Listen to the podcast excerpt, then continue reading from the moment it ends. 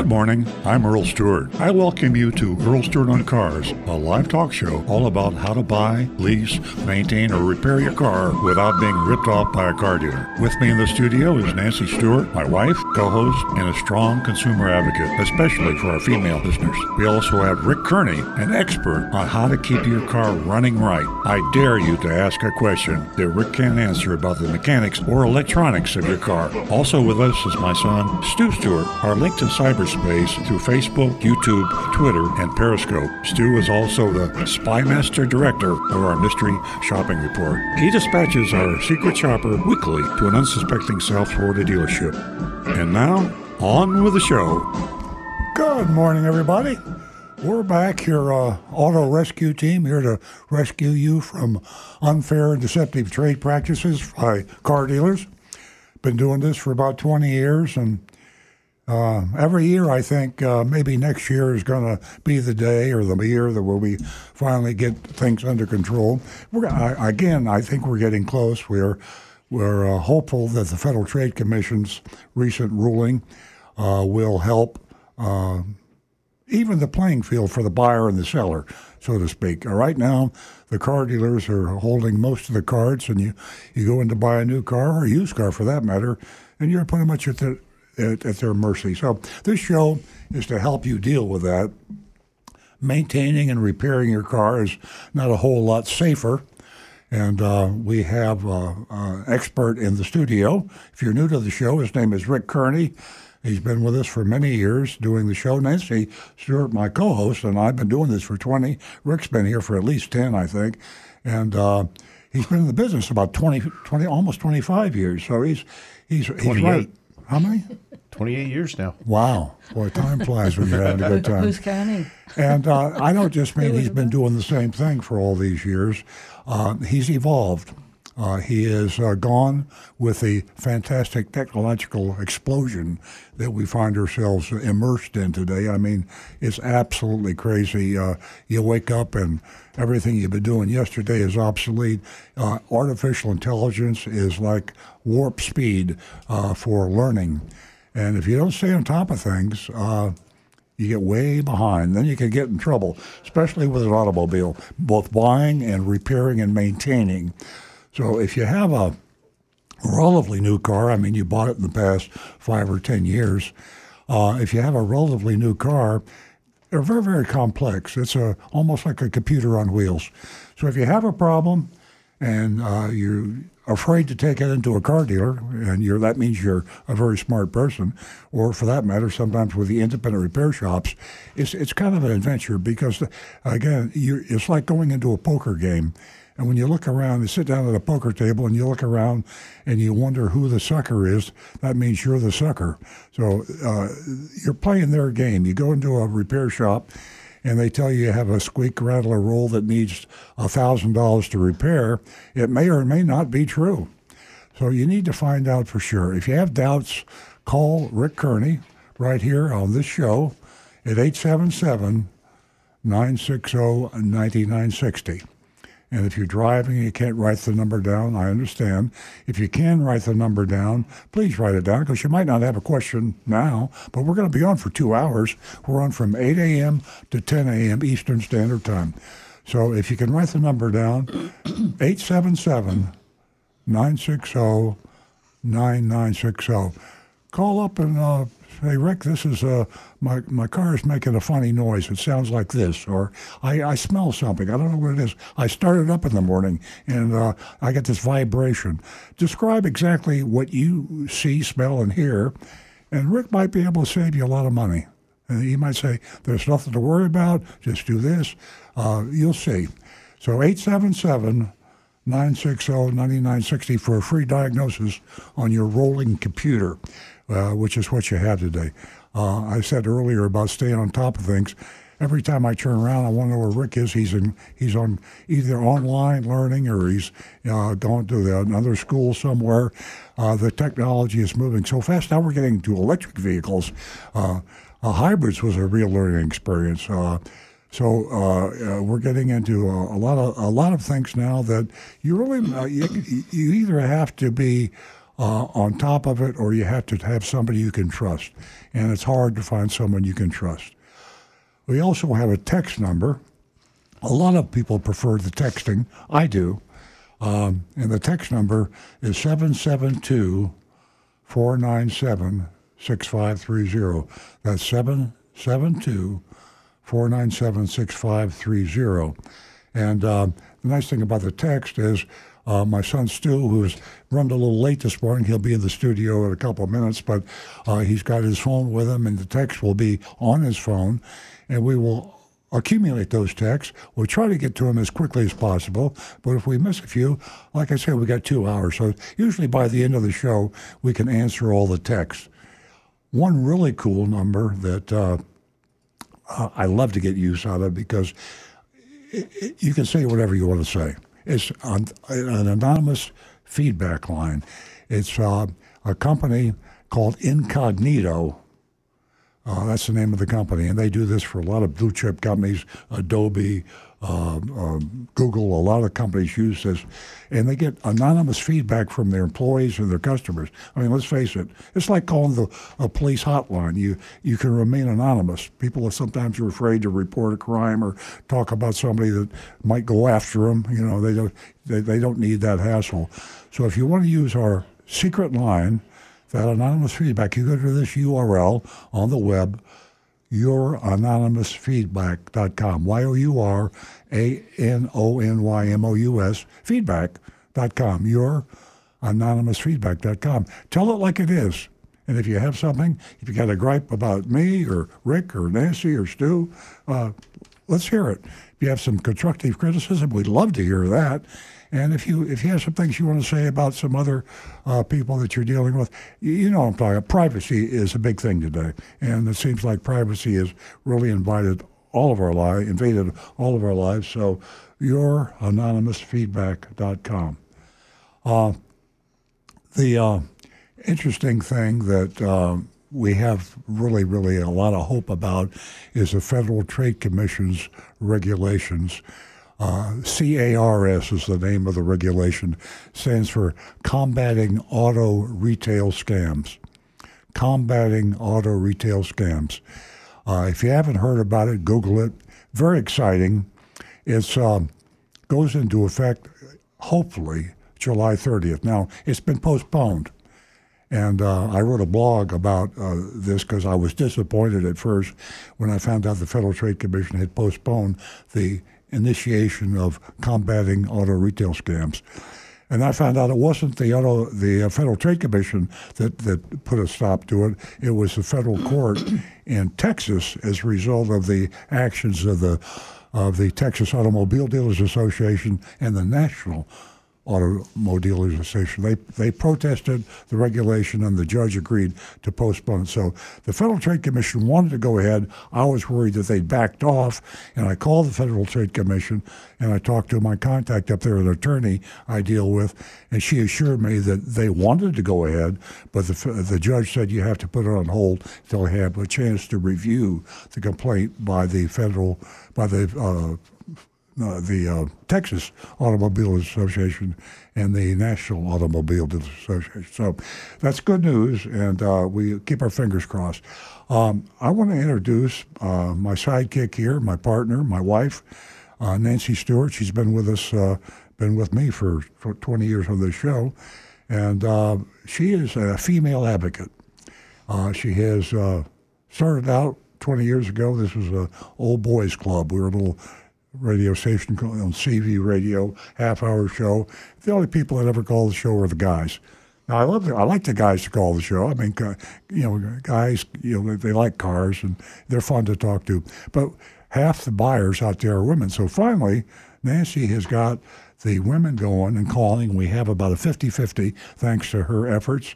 And you'll hear a little bit about how she did that. I'm going to introduce her now. She'll tell you about a very special offer that she makes you ladies out there. If you haven't called the show, you want to hear this. Good morning, everyone, and welcome to Earl Stewart on Cars. Thank you for being with us. We appreciate your company, and you make the show. So continued continue watching us, listening to us, and every week from 8 until 10 o'clock. As Earl said, I do have a special deal for the ladies. Ladies, do you have a car purchasing or servicing experience that you'd like to share with us? We would appreciate your call. And you can win yourself $50 first to new lady callers. Give us a call at 877-960-9960. For everyone else, you can text us at 772-497-6530. And don't forget your anonymous feedback. You can definitely take advantage of that and send us whatever information or questions you choose. That's YourAnonymousFeedback.com. We have a dog of the week this morning that we're going to share with you. Big dog. And he is definitely not in the studio. He's about 110 pounds. Excuse me. And this little crazy dog is, his name is Lalo. And you'll hear all about him later on in the show. And if you want to take a look at the dogs at Big Dog Ranch, and by the way, it is the largest no-kill shelter. You can go to www.bdrr.org.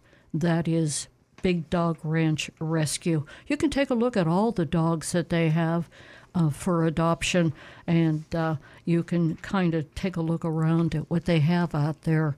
And it is an amazing place. The dogs just love it out there. Again, that number, 877-960-9960. So give us a call. And ladies, again, $50 for the first two new lady callers. And Earl's column this week, he's continuing to pay attention to the FTC regulation. And you can read his column at Earl on Cars. That's Combating Auto Retail Scams. Very interesting. And he sort of lays out the plan that we're trying to achieve, you know, by regulating this things that are going on when you purchase a car. 877-960-9960. Now back to the recovering car dealer. And I forgot to say this. When you do call, we stop what we're doing because we get sometimes carried away, particularly me. I yak a lot because I love to talk about cars and how not to be ripped off. So if the call comes in, Nancy will get the call from the control room. She'll jump on the call. I'll be quiet. Everybody will be quiet, and we'll listen to you.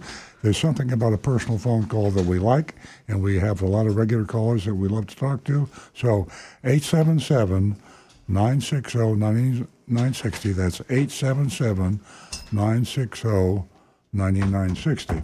I want to talk a little bit about Consumer Reports. I know you think I'm on the payroll. I'm not. They're a not-for-profit, and they don't pay me. It's a nonprofit organization, but they're my favorite source of information. And every week, every month, when they come out with a new magazine, they always have something about cars in there. Very interesting article in the, is this the March edition? I think it is the newest edition. And they talk about cars that are reliable and safe, that have low maintenance costs, low insurance costs. And they have something very interesting this time. They talked about cars that are really fun to drive. And I said, well, that's interesting because we both know that cars that are fun to drive sometimes aren't safe to drive.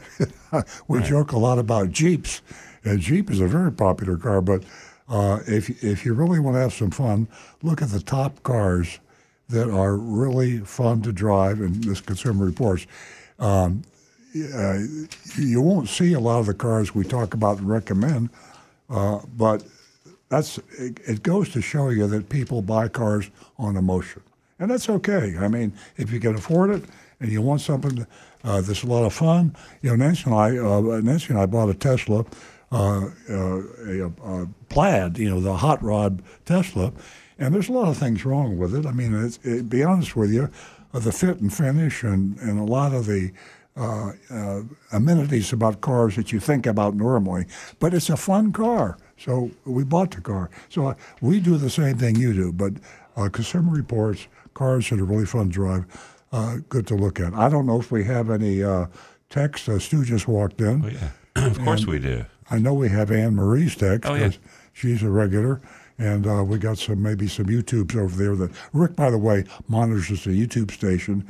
So if he has an amazing cadre of followers that are very intelligent and very informative and really help us a lot with the show. So if you want to talk to Rick Kearney directly, just go on youtube.com/Earl on Cars. We'll go to Stu now, and he can start us out with some text. We're going to have to go to the phones because we have Anthony waiting, and he's calling us from Port St. Lucie. Good morning, Anthony, and welcome to Earl on Cars.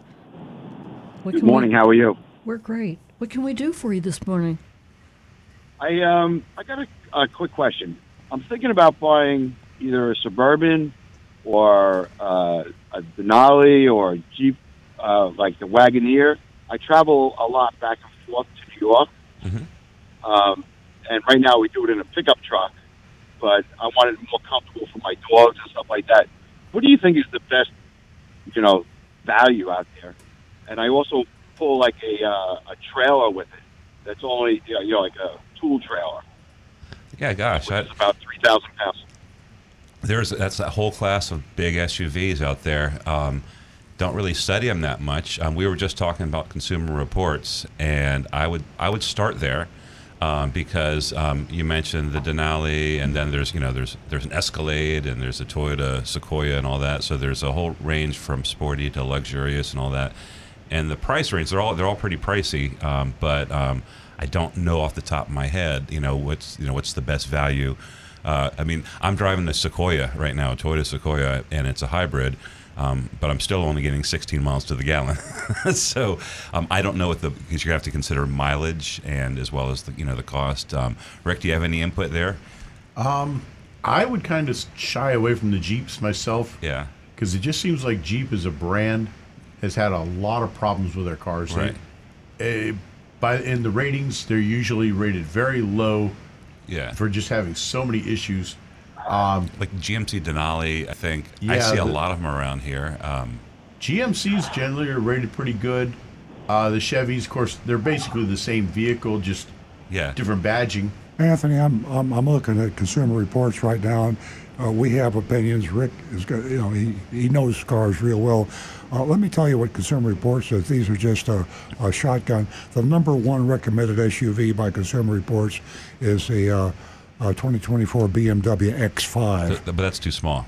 He's looking at the big. But this is all of them, so that just happens to be a small one. They have a Highlander hybrid. Mid-size. Small again, You're looking for a Denali or a Tahoe. They have them all. The big and the small mixed together. Yeah. So go to Consumer Reports, and they have their big, small, intermediate size, all the SUVs ranked. So I can go to big SUVs and get you the specifics, but you could do the same thing, and you can pretty much rely on their recommendations. If I was going to go with a GMC or a Suburban or something like that, which dealer should I look at down here? I've only been here a year now, so I haven't, I don't really know any. Schumacher is the Schumacher dealers. I believe that they have a GMC, the GMC franchise. I would start with them. Generally, they've done pretty well. We mystery shop a lot, all the dealers around here, and they haven't gotten any A grades from us, but they haven't gotten any C's, or they might have gotten C's, but they're okay. So I'd start there, but go online because once you settle on the model that you want to get, you can start the pricing, step of the process, and just stay at home, use your phone, and just go to websites and get prices, and just go for the lowest out the door price once you set on the vehicle. You don't even have to get up and drive around. And Anthony, as everyone mentioned, Consumer Report, you can narrow it down, pick yourself up the March issue, and there you will see all the top-rated SUVs. So hopefully we helped you out this morning. I appreciate it very much. Thanks Anthony. Give us a call. Let us know how your trip went to the dealerships, the internet. There's just so much at your fingertips. We're going to go to Dave in New Jersey. Good morning, Dave. Hello. Good morning. Welcome. Thank you. I have a question for Rick. Okay. He's helped me out in the past. So it's a 2012 Prius, 170,000 miles, and when you're in park and you have your foot on the brake, it just started making a loud tapping noise. I can play it for you real quick because I have it on my computer. It's up to you. Oh, that'd be great. Yeah. Okay. Here we go.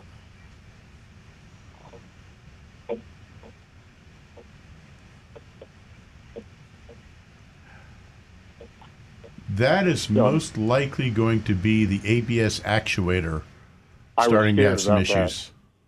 Yeah, I was scared about that. Yeah, and that's going to be a very expensive repair.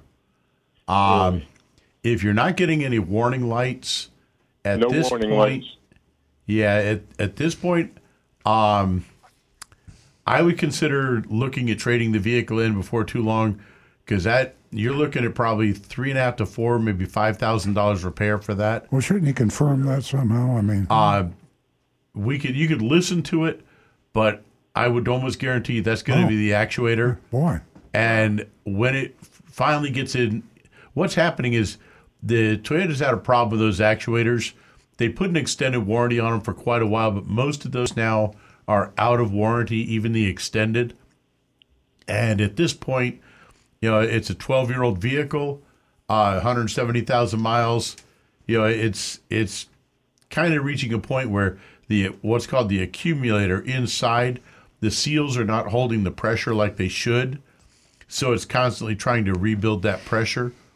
When it finally starts leaking too much, it's going to be throwing the warning lights on very quickly, and then when you go to trade it in, they're going to see those lights on, and they're immediately going to drop the price on it. You should trade it in before the lights go on. Yeah. And maybe a appraiser that doesn't have very good ears.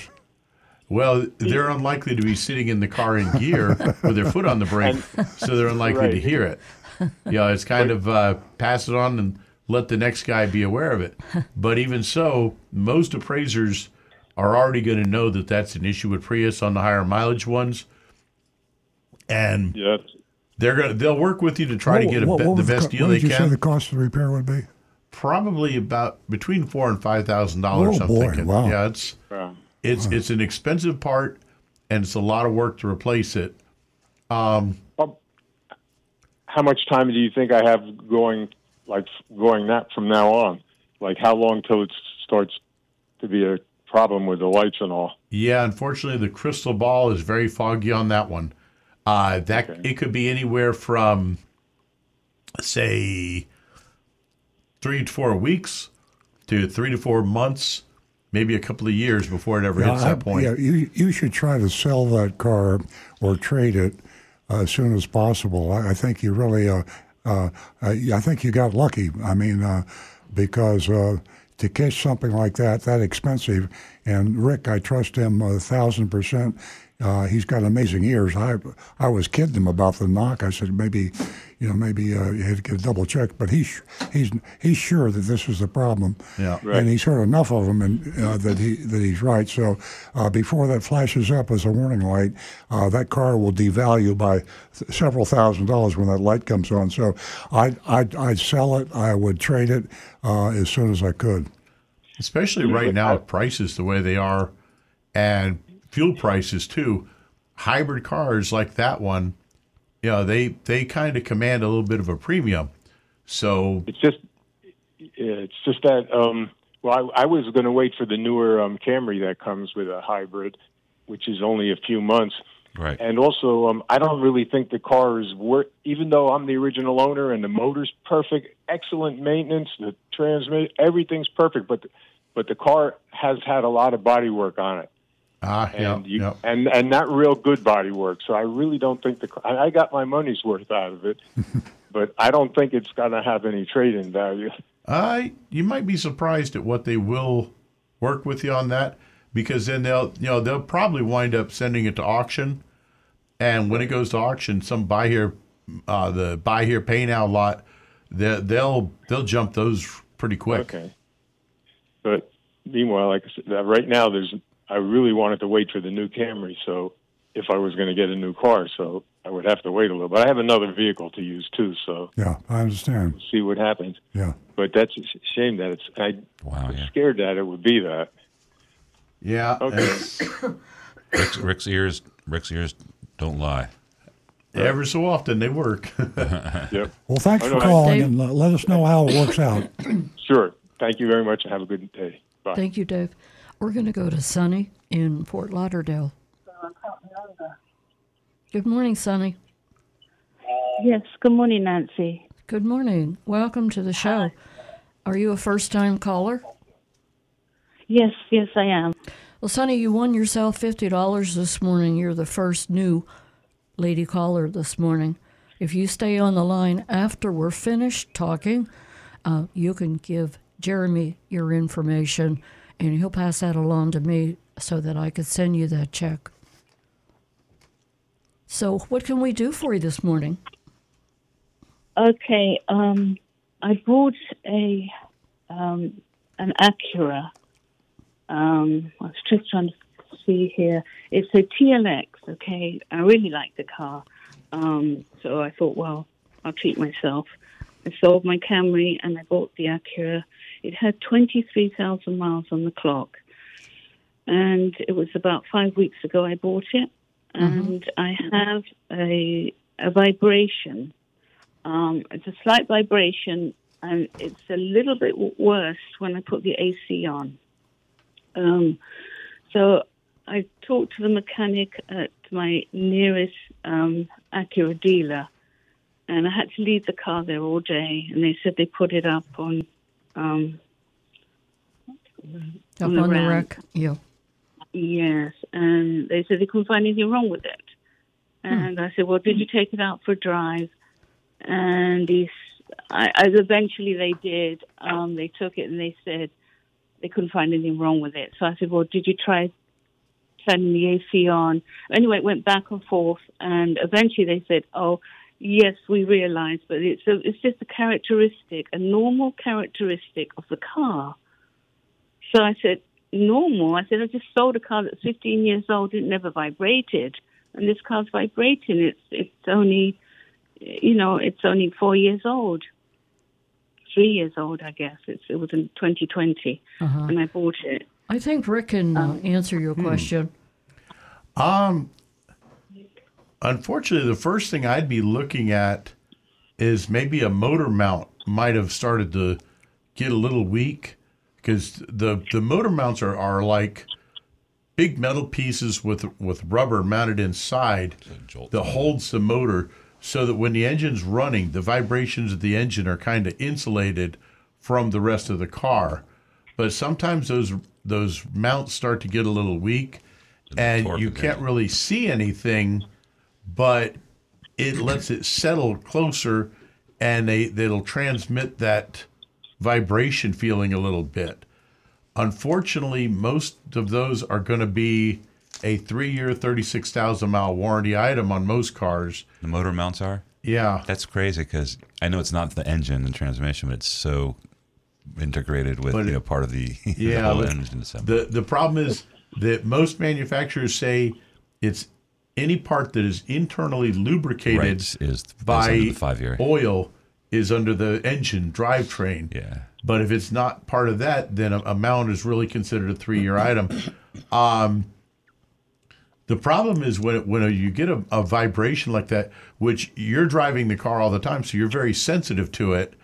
Whereas the mechanics, you know, we're getting in and out of cars, 10 cars, 12 cars, 20 a day maybe. And so those vibrations that we feel in one, yours might be on one end of the spectrum that you notice it, but we may feel that same vibration in a bunch of cars that are much, much worse. And so it may be just, you might want to wait for a while to see if it gets any worse. And if it does, then maybe they can narrow it down to what that would be. But I would guess that a motor mount, unfortunately, you know, like I say, they could be a little expensive to replace just as a guess item. And that's one of the things that I myself shy away from it. I don't like to say, hey, maybe this is it, because I don't want you to spend your money on a guess. I want to be able to say, yes, this is definitely what's wrong, but sometimes it can be very hard to narrow it down 100%. The car is certified. It's pre-owned certified until 2027. If it was a motor mount, would that be covered? You'd need to check the paperwork on it, because some manufacturers will cover those on the CPOs, the certified pre-owned. Others, that certified portion, the warranty only covers, again, the drivetrain. So that's something you'd want to check the paperwork. But if it does show that motor mounts are covered, then I would ask them about it, and it would certainly be worth a try. Yes, I my neighbor suggested that, and I said it to the technician, and he said, no, we've checked, everything is fine. They kept saying that's the characteristic of the car. And it really does vibrate because, I've had it now 5 weeks, and I noticed it within 2 or 3 days of driving the car. Unfortunately, not the first day. But as I said, my neighbor drove the car on 95 because I didn't want to take a 95, and he noticed it. And it's not something that you could really miss. Now, is it something that you feel only when you're driving down the road, or is it when you're sitting still as well? Yes, when I'm sitting still, I can feel it on my feet, and the whole car vibrates. It's not the steering wheel, it's the whole car. Yeah, because if it's only when you're driving and at higher speeds, then it might be a tire out of balance. But if you're feeling it all the time like that, yeah, I would begin to look at the motor mounts. But like I say, unfortunately, there's usually 3 to 4 mounts, and it's hard to narrow it down. And a lot of the extended warranties on those, warranty companies have been cracking down like crazy, all the manufacturers. And for the technician, if I replace a part and we send it back under warranty, which they call for those parts back and they inspect them, and if they look at that part and they say, hey, there's nothing wrong with this part that we can see, they will kick the claim back and say, we're not going to pay you.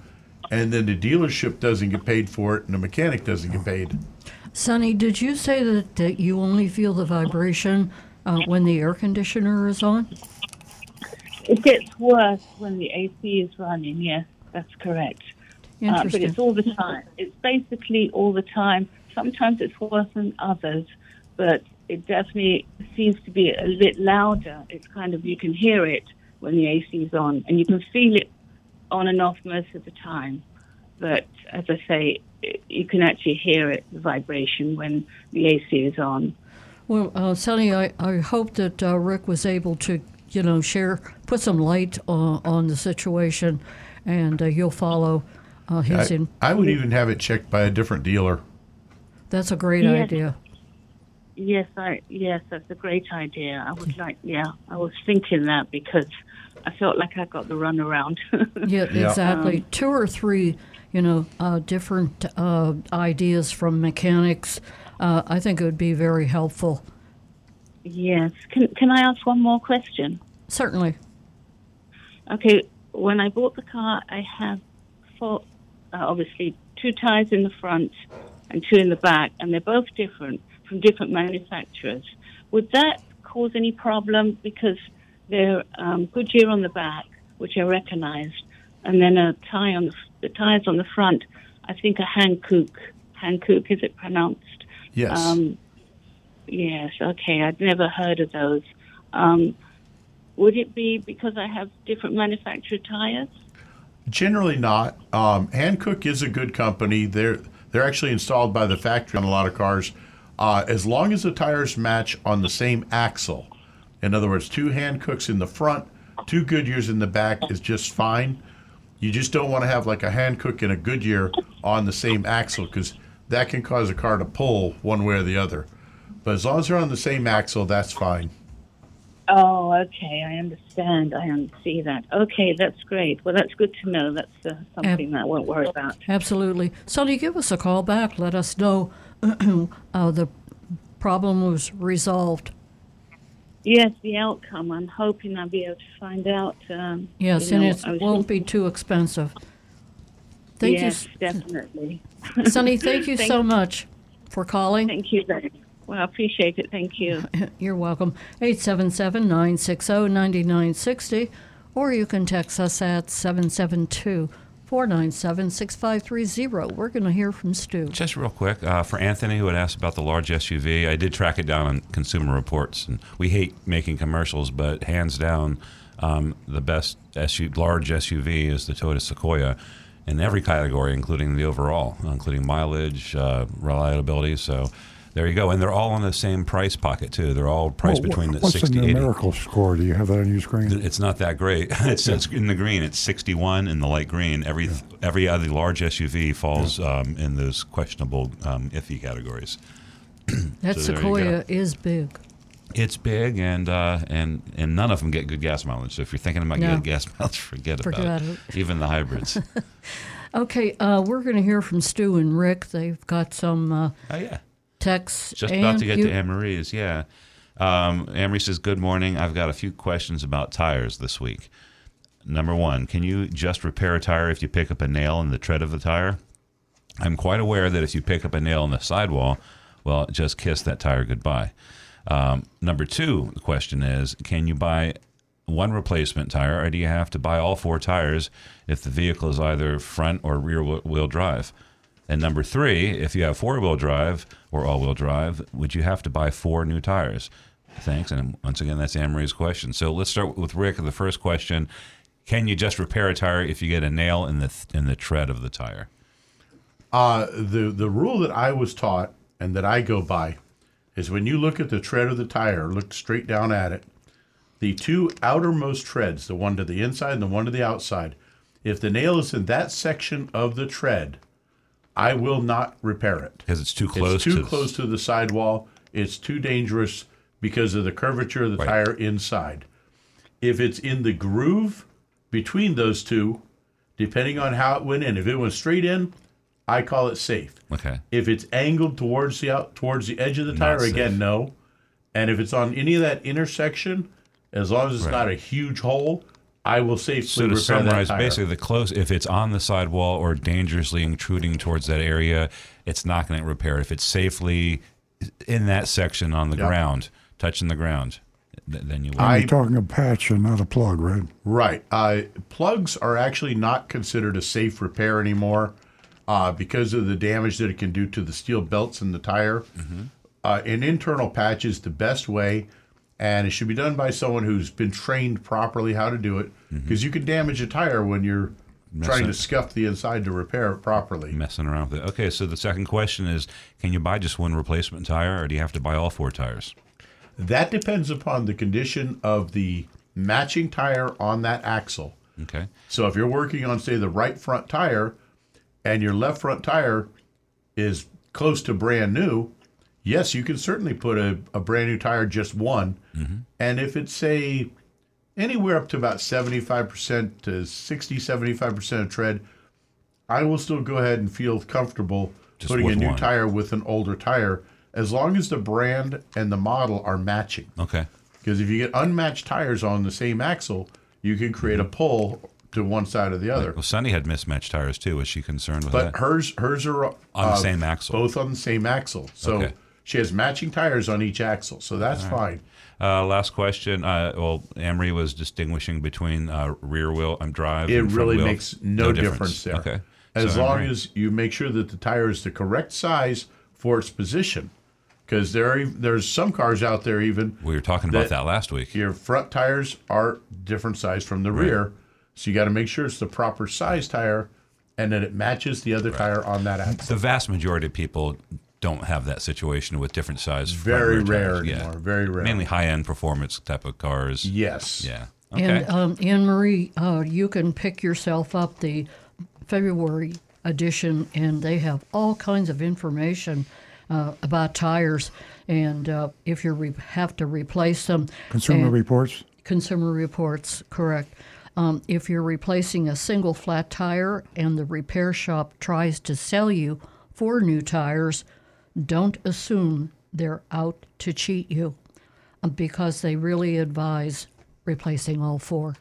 Well, and that, of course, is going to depend upon the tread depth of the tire remaining. And bear in mind, folks, although those run flat tires sound like a great idea, if you get a puncture in a run flat tire, it has to be replaced. Yeah, and they talk in the Consumer Report about the checking that depth thread. It's very important. Yep. Okay, Stu. All right, we are... we have John. We got John. We don't have John's calling us from West Palm Beach. Good morning, John. Oh, good morning. Good morning.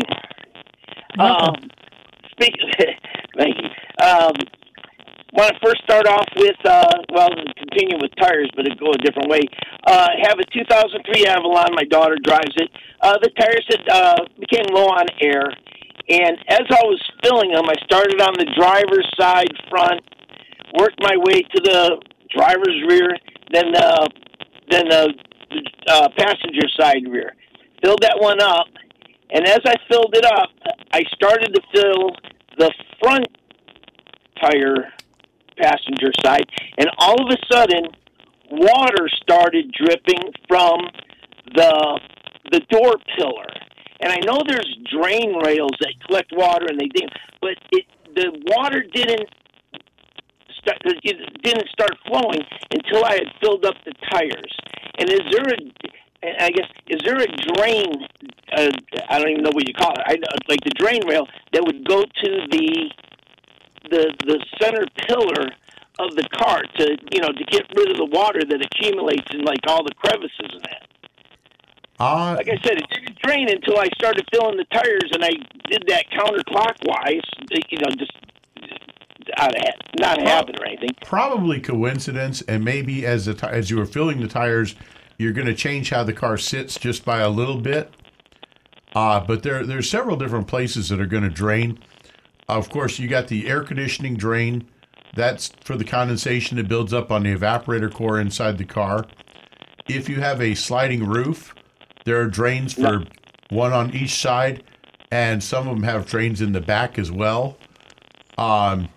The other thing is there's holes in the bottom of the doors because the rain that comes down and hits the car goes past the window and that belt molding. That's only there to reduce the amount of water that gets in and to try to keep dirt and leaves and other debris from getting inside the door. So there are drains in the bottom of the door that when you shifted the car a little bit, as you fill the tire, it's going to maybe change how the car is sitting by raising it up just a little bit. And that might have caused some water that was caught in there to suddenly move and hit that drain. So that's probably what happened. Okay. And then for the people who believe in nitrogen in their tires, which is me, when I filled my tires, I filled them with helium. So it's get better gas mileage because the car is lighter. Your car will float now. Yeah, bounce down the street. Myself, it saves gas. Yeah, myself, I like to use hydrogen. Oh boy! Because then all I have to do is disconnect the valve stem, and I can run it in the engine too. Just one last thing for the getting ready. Well. Tread that I'm not getting ready yet because I still got mileage on. But for those that have Teslas and they're only getting like 20,000 miles out of their tires, one of the recommended things was when you go to replace the tires on a Tesla because of the weight and low center of gravity, you want to go with a tire that has the LT rating, and you'll get more mileage out of it. Well, John, thanks for that information. So, anyways, that's it for me. Give us a call again. Very interesting. Good luck with your tires. Okay. Thanks.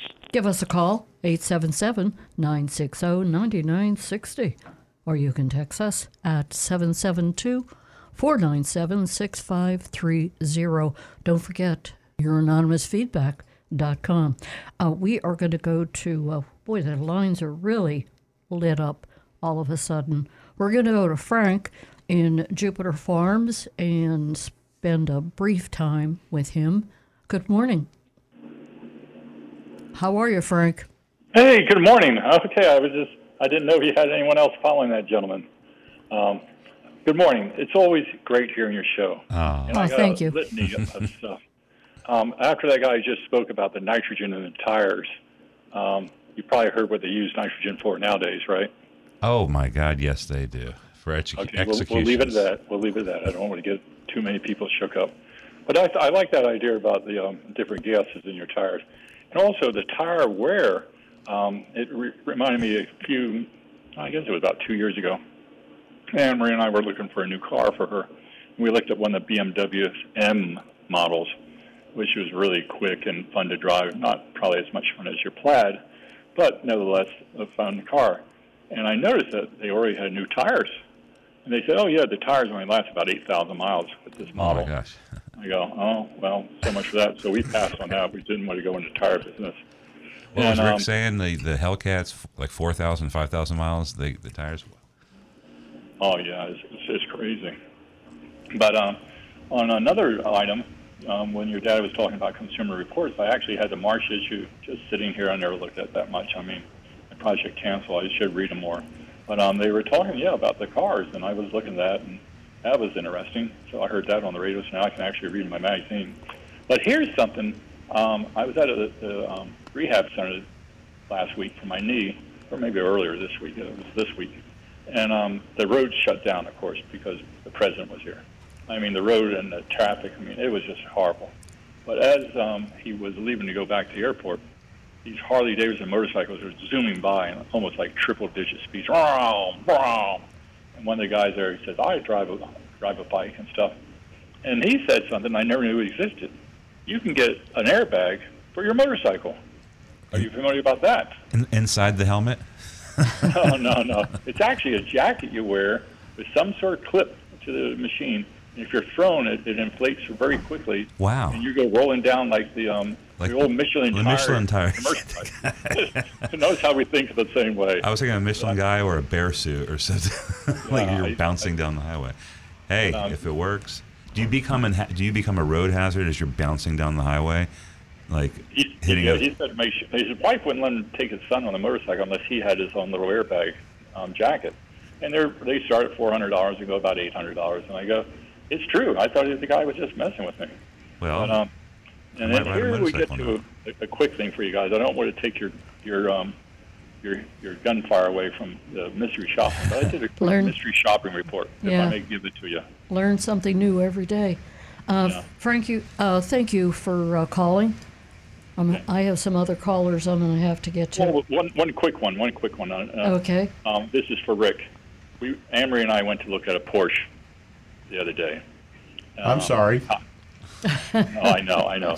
But listen, I said, about you guys about the extended service warranty, how they were talking about the fees were BMW was $200 or $300. Do you know what the service charge is at a Porsche dealership?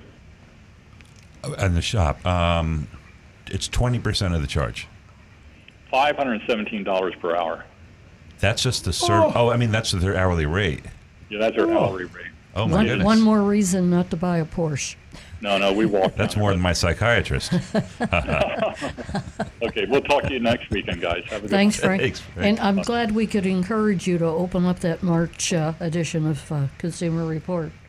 Yeah, no, I'm actually going to read something this week. That was a lot of information in there. It'll help you out. Guys. Thanks, Frank. Have a good one. Have a great weekend. We're going to go to John in Palm City. Good morning, John. Welcome to the show, John. Good morning. Good morning. Not only South Florida, that's the land of auto scams and shady car dealers. In the Orlando News, ABC and NBC, was the exposure of a dealer called FSD, father, son, and daughter, in the Orlando area.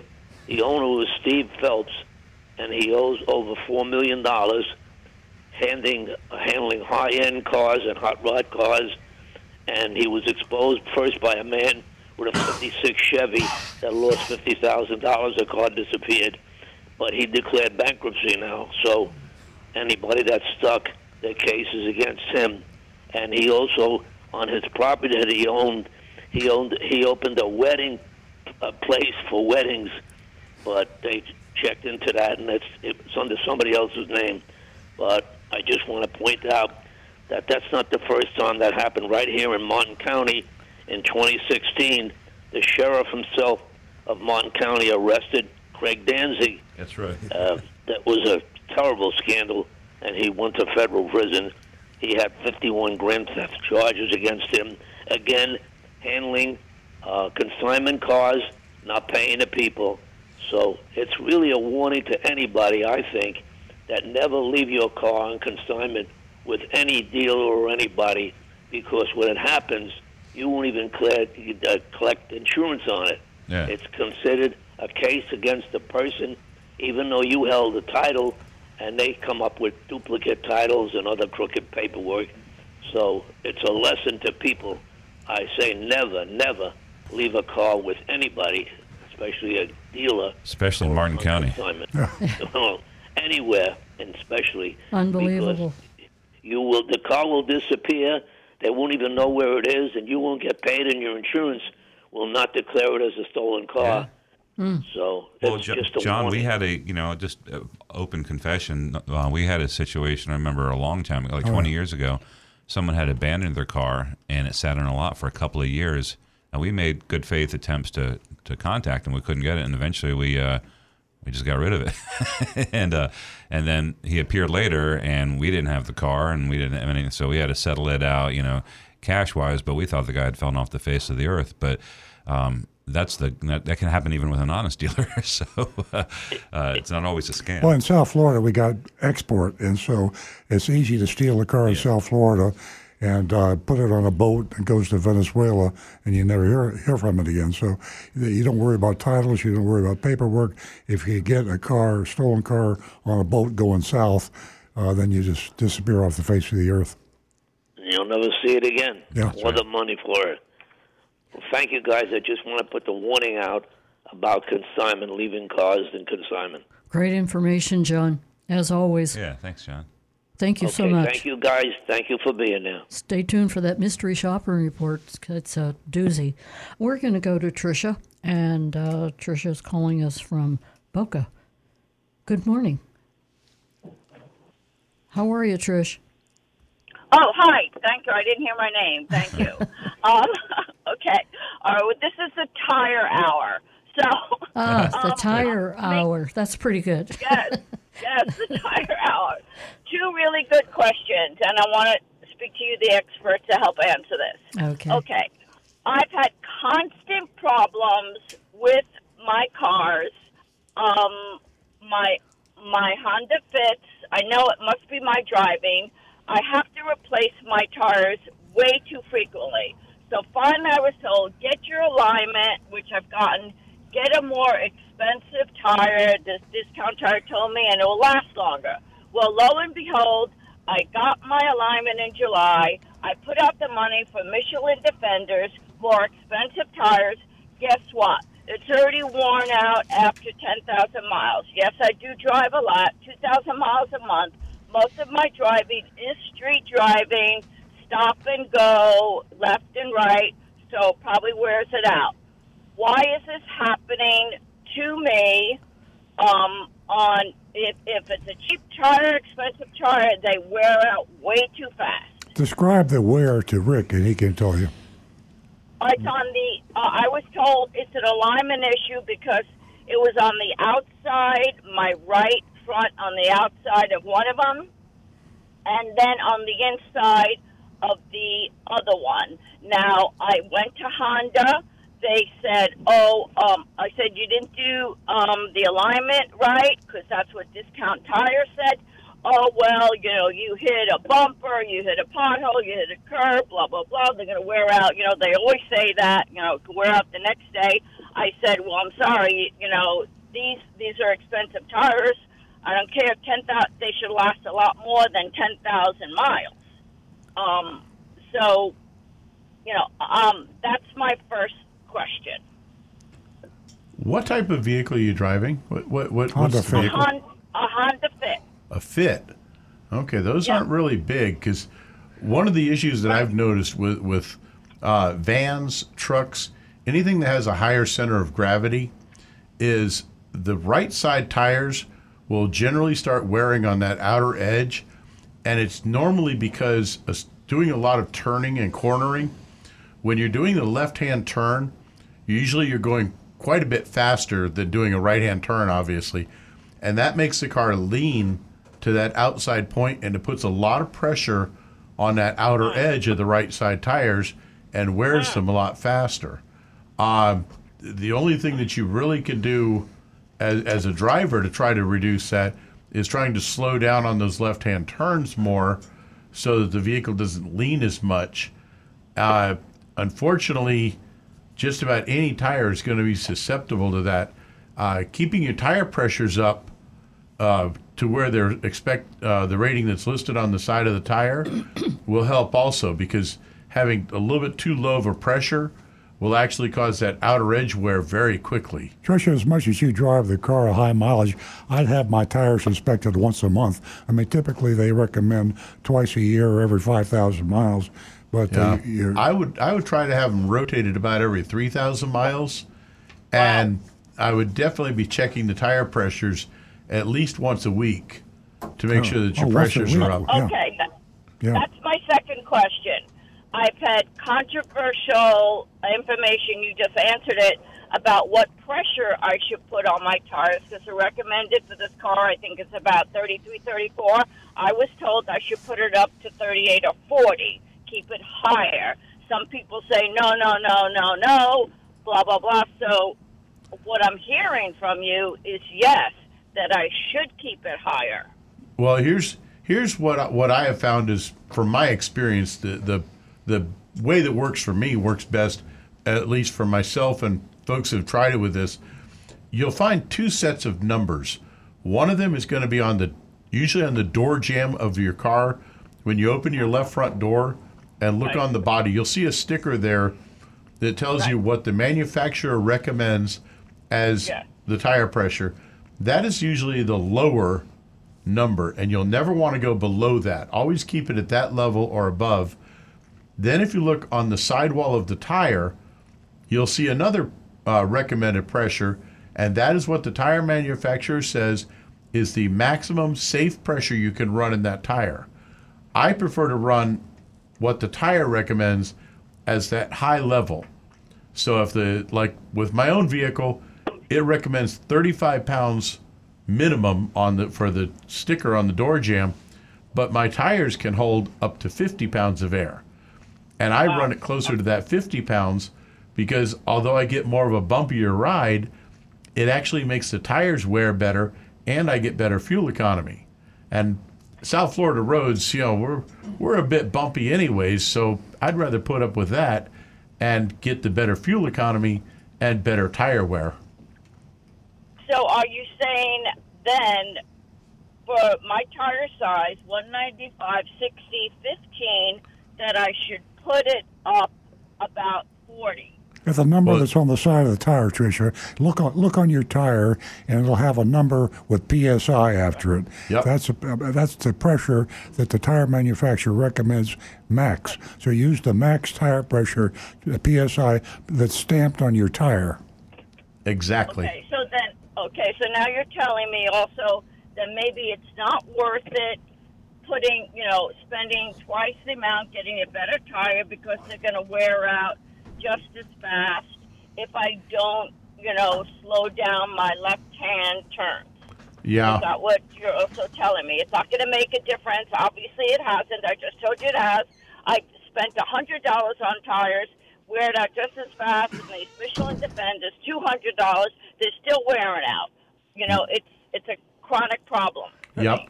Tricia, I got to tell you, I got the same problem, and I confess I'm a lousy driver. I take corners too fast. I hit curbs. Yep. I hit potholes. I'm just not a good driver. But if you know, I think that's the way we drive. You're probably a little bit like me.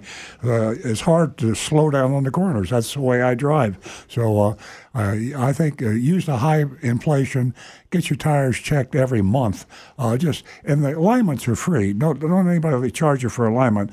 They have very good alignment machines now. All you got to do is drive it across the alignment machine, and it'll give you an indicator. Ask to see the printout to be sure they're not trying to trick you, because there should be a computer printout that shows your car, your front end is in a line, your rear end is in a line, and then you can check to see if the pressure's right. If you do that every month, go ahead and drive the way you want to drive, but you'll get much better mileage on your tires. Yeah, I was told where to get an alignment. I must get the printout because they might cheat me, not even do the alignment. Yes, that's right. Unless you get a printout. Yes. Yeah, that's true, right? Absolutely. Okay. Wow. So rotate them every 3,000, not every 5,000? Well, it depends if it needs it. In other words, you're gonna get your tires checked every month for pressure, and when they get checked for pressure, you're gonna find out. And you check for alignment, you're gonna find out if they need to be rotated. But they can tell you by looking at your tires and checking the alignment if you need to rotate them. But I think every 5,000 miles might be okay. But if it looks like you got some wear, they'll say you need to rotate them now. Yeah, I would rotate them a little more often. And that way it would help reduce that wear a bit, make them wear a little more evenly and get a little longer life out of them. Absolutely. Yeah, and, Tricia, that PSI is really very, very important. And do you check your pressure in your tires yourself, or do you take it to a dealership, or do you rely on the gas stations? I take it to my local place, but usually I don't check it unless I get an indicator, from my sensor. I don't, So when you take it in and they check the pressure, no one has said to you, hey, listen, your tires were really low. You need to come in more often. No? No, only low when I get that indicator. Usually the argument I get is you got it too high, something like that. I should do it what's on the door, but now I'm hearing from you, I can make it higher. Yes, I think with all the information that we gave you, I think it's going to be very, very helpful. Yeah, I will do that. Okay. Thank you so much. Thank you, Trish. Give us a call. Let us know how things turned out for you. Our number here is 877-960-9960, and you can text us at 772-497-6530. Take advantage of YourAnonymousFeedback.com. And we, as usual, have a mystery shopping report coming up just about 9:30. And you'll also see Layla. She is our dog of the week. And what a dog she is. And she's all 110 pounds. Big mama, Layla. 110 pounds. Is that's larger than you, I'm going to guess. Do you weigh 110? No. I think. No, about the same. Big mama's bigger than Nancy, I think. I wish she would come in the studio if there's room. Rick said she not a good idea. We're talking about a Tibetan Mastiff, folks. So you want to stay tuned for Layla. He is a real cute dog. We're going to go to Howard, who has been patiently holding. Is it Laylo? Yeah. Laylo. Here comes Laylo. Hi, Howard. Welcome. Yeah, Thanks for taking my call. I really enjoyed that conversation you had with her. And it was never-ending, but it's okay. My question is this: a friend of mine called you up, and he said he has a Subaru Legacy, and his rear brakes wear out much faster than front brakes. So Rick told him that it shouldn't be. The front brakes should last much longer. And he went to the dealer, and they said no, just the opposite. The rear brakes wear out faster on this type of vehicle because there's I don't know exactly how we explained it, but Rick, I want to know what's the story? Why is the dealer telling you one thing and the facts are another? Unless they're running that vehicle in reverse all the time. That's it. There's something weird going on there. Quit driving backwards all the time. Yeah, because every single vehicle I have ever seen in my life with four-wheel disc brakes, when you look at the size of the pads for the front and compare them to the size of the pads for the rear, the rears are between half and two-thirds the size of the front brakes because the fronts do traditionally about 70% of the stopping power. And it's just physics is all it is, because when you step on the brakes, the momentum of the vehicle, the weight, the center of gravity is moving forwards, and all that weight is being pushed onto those front brakes, and the rear brakes, the rear end of the car actually rises up a little bit, and this gets even more pressure on those front brakes. So the front brakes need more power to stop the car. That sounds almost like their metering system in their brake system for some reason is giving more pressure to the rear and not as much to the front, which makes the rear brakes have to work harder. And I have never yet, this is a new one on me, because I've never seen a car that wears out the rear brakes unless there's a malfunction in the system that's keeping pressure on those brakes. Well, you've only been doing this for 27 years, so I can understand that. Yeah, it's possible. I mean, hey, I'm... But yeah, that I guess this is my day for learning something, because that is definitely a new one on me. Well, that's what he claims. He replaces the rear brakes much more frequently than he does the front brakes. How often does he have to replace those? I think every 20,000 miles. Oh, my gosh.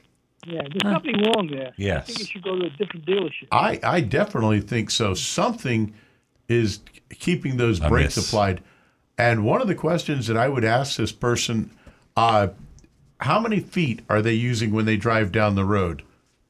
Because a lot of us way back in the day were taught, unless you're driving a stick shift, your left foot, they always taught you to hover your left foot over the brakes and use your left foot for the brake. And you can always recognize this sort of person on the road ahead of you because their brake lights keep coming on. But every time you're stepping on that brake just a little bit, it's applying fluid pressure and it's trying to apply those brakes, and it will wear them out very quickly. The average car, rear brakes normally 60, 70, 80,000 miles before they're worn out. Front brakes, depending on the car, anywhere from 30 to 50,000 miles. So I would ask that question, but I'd definitely find a different dealer.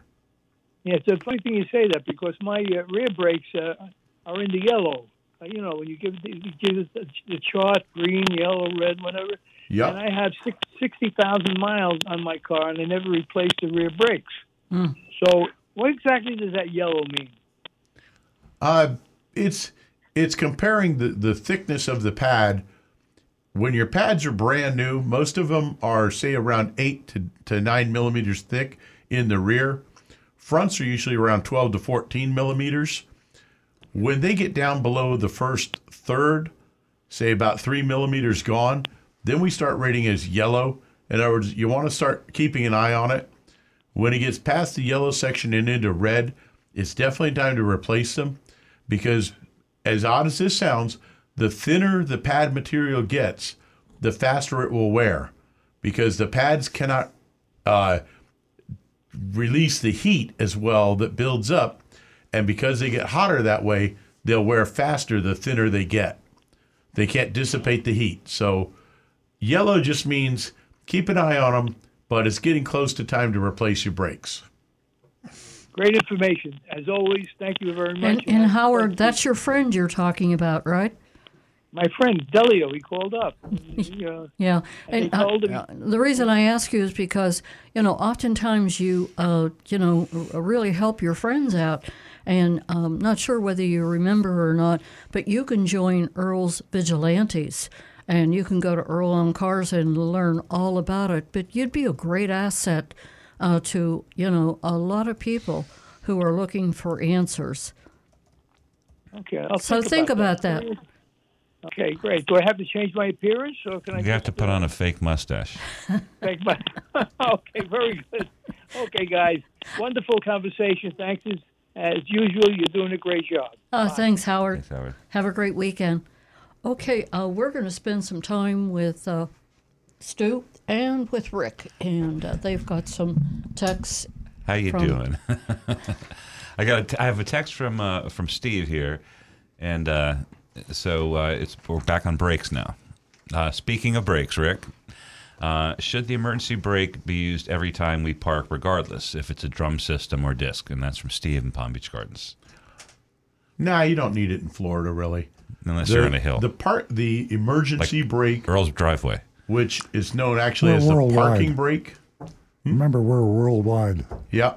Well, if you live in an area in Nepal, you want to use your.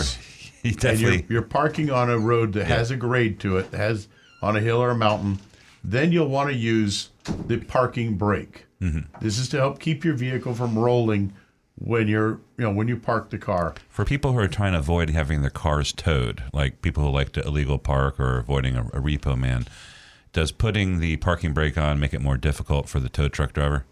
Absolutely, but they're still going to get your car. Okay. I'm just helping, we have all sorts of listeners in the audience.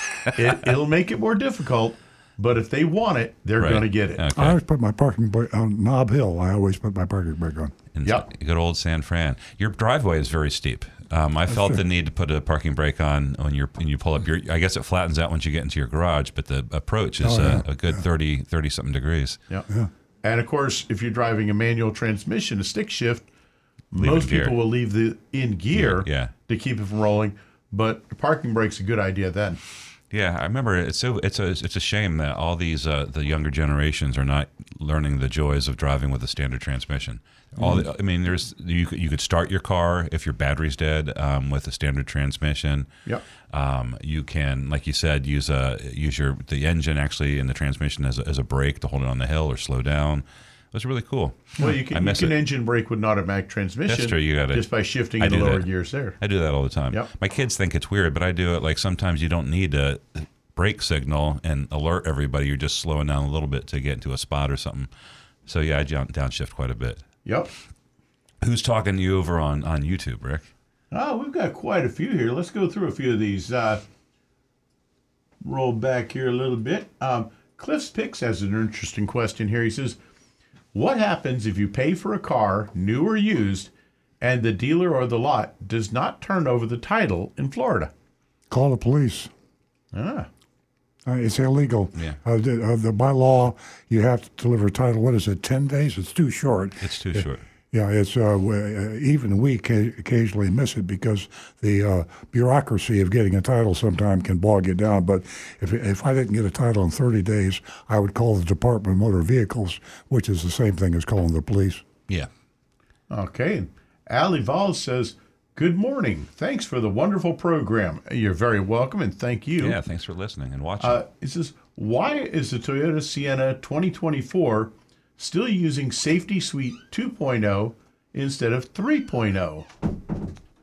I don't know. I've never understood. I mean, I understood like the introduction of brand new safety features. They're expensive, and so they introduce them as a more of an upgrade. But in recent years, Toyota and the other manufacturers, put a big emphasis on safety, which is great. Toyota's system is the Safety Sense, and they introduced them to models, but not always at the same time. So I would imagine the Sienna will get it, but why they don't have it now, who the hell knows? I think a lot of the times with different models, they try not to upgrade all of them at the same time because it'd be pretty expensive to retool each of those models, and they may save that for when they're going to do a bigger upgrade on the car, which will require more redesigning. Would some of that stuff be able to be installed, like the computer components and stuff? Like it doesn't matter the model, so that could go on a Camry. That computer component for a safety feature. I don't know. I'm just saying maybe they're prioritizing it for the more heavy volume vehicles Sienna is a very small volume. More it because in order to upgrade that system, it's going to require quite a bit of retooling and redesign and reengineering. Yeah. So if they've already got that all set for the one, they may plan for it when they're going to redesign the entire car. Yeah. I was just thinking, you know, usually the plans for a new car is can stretch out years, and that new hybrid Sienna came out in, I think, 2020, and we had safety sense then, but anyway, it's always a mystery sometimes. Yeah, sometimes we just don't know why they do what they do. I got a text from Frank in Jupiter Farms. It says, quick question in regards to tire pressure. All of our cars and pickup trucks have the ability to read tire pressure from the dashboard display. That might be a good suggestion for the lady who called in earlier. What are your thoughts on that answer? Yeah, that's one of the new developments. Tire pressure systems, when they first came out, all it could do is turn on a light to tell you one of them is low. And what would happen is, say you're running all four tires at 35 pounds, that light wouldn't come on until the tire had hit 26 pounds, which is really putting a lot of wear on that tire. Yeah. Now you see the readings. You can pull it up, and it will not only show you what those four tire pressures are, but which tire is where. Yeah. Why isn't it technically feasible to build a car that would automatically inflate your tires as needed? Yeah. I mean, all you need is an air pump, and you got the sensor, and you would never have to get your tire pressure. Yeah, the kinetic motion of the car could compress the air needed to put into the tire. Well, they've actually had that system on a lot of military vehicles, but it's rather a complicated system, and of course you've got to be able to hook up. Because it's military. Yeah, but you've got to be able to hook up a hose to the tire that is spinning. That's a trick. So that makes an interesting trick. Now you've got a wheel that has to have extra systems built into it to be able to hook an air hose to it so that it will be able to fill that. I didn't say it would be easy. I'm just saying. Yeah. Or cheap. It's not cheap at all. But for the same reason that we can't build cars with bulletproof glass in all of them because of the expense. You know, I think we just go back. Too heavy. We need to go to your original wish, which is just get a Mars rover tire that doesn't get flat or wear down. You know, I like the idea. Those mesh ones that the metal composite. Well, they've actually begun working now on tires for off-road vehicles, quad bikes and the like, where it's a printed tire that has only a honeycomb form. It compresses and air whatsoever. Right, but it compresses like just like a real tire and doesn't wear the same. And this is something that you can actually have retreaded, so you're not replacing the tire. So you can put the air in the tire. As the rubber wears out, you simply add more tread on it. Yeah. The air could go in the tire when you stop. No, but you still got to have a hose hooked up to it. No, you have it'll be internal. We're getting. We're trying to invent something. We're starting to get silly. Let's move on. Let's get another question here. Probably easier to go to Consumer Report. They've got a lot of information in their February edition of Consumer Report. They've got the top rated tires. They talk about inflation, which tire to replace. So there's a lot of information there. We're going to go back to the phones. We're going to talk to a regular caller, and he is from West Palm Beach. And I'm sorry, he's from Boynton. And that's Roadrunner Steve. Good morning. Beep, beep. Good morning, everybody. Meep, meep. Good morning. Okay. Well, last week I started laughing about the tire conversation after they were talking. I couldn't get through in time. Oh, boy. On my 69 and 70 Barracuda, I had L60s in the back and E70s in the front. Because that was the cool look. Is that how much what was the difference in size? What? The rear tires were L60s and the front were E70s. Huh. Yeah. That must look real cool. I had to put shock extensions to lift the back of the car up so the tires wouldn't rub on the inside of the fender wall. Okay, now I got a question about my Roadrunner. So we need to put our thinking caps on. All right. Okay. When I'm driving, I'm driving fine.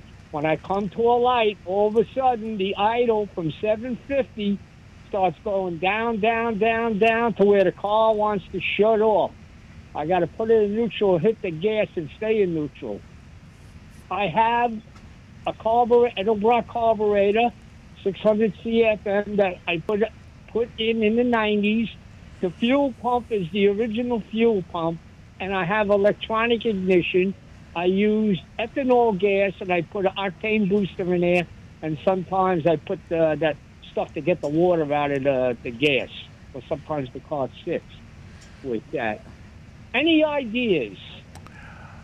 I'd be checking the vacuum lines going to the throttle plate. Carburetor? Yeah, because if you've got a vacuum leak there, there should be a vacuum line there that keeps the throttle plate open just a little bit.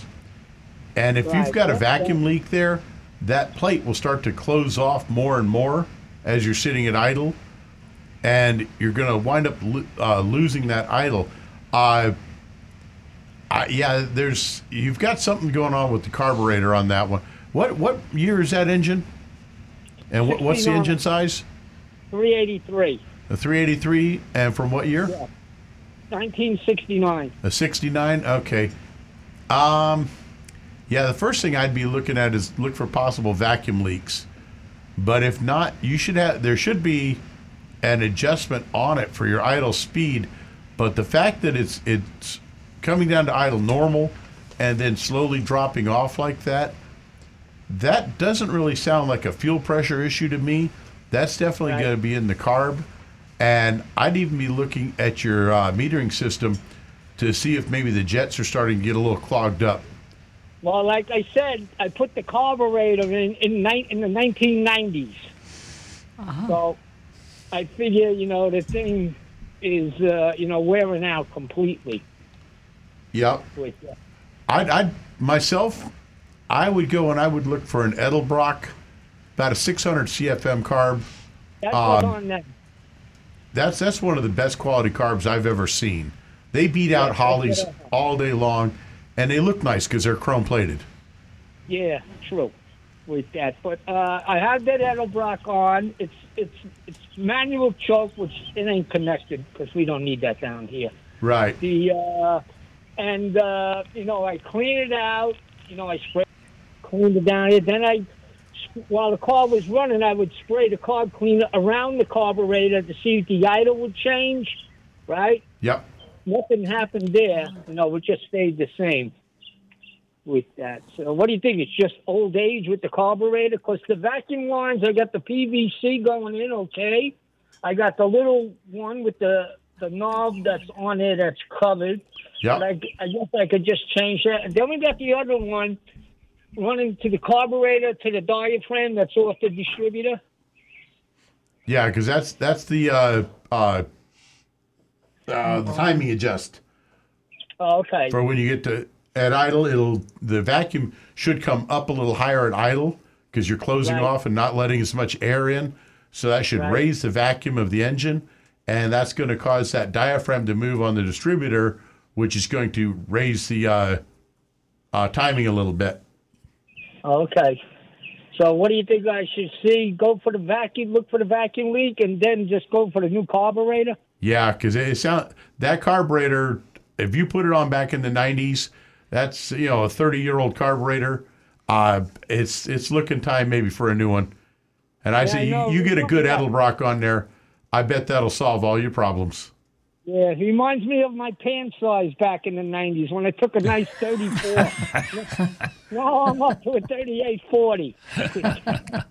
Good on you, Steve. Good on you. You're a hoot, okay. Steve. Okay. The other thing is, my neighbor bought a pickup truck from offlease.com, okay? Now, he wanted to ship the car up north, but when they went out of business, he couldn't get no paperwork for the car. He says they're in court in Delaware now trying to figure out all this stuff. Is there any updates with that? Wow, I haven't heard about that. So it was some corruption going on in addition to a bankruptcy. Oh, really? Well, I don't know. I haven't heard that. Oh, but he's not getting no paperwork because he wants to register the car. He goes, well, you know how motor vehicle is. Yeah. They turn around and say, oh, you ain't got the right paperwork for all this stuff. So he says they're in court in Delaware now to resolve all this problem with the people that bought cars. Wow. And because when I bought, I got everything there, the registration and the plates and everything. So it was a one-day affair. So I got everything there.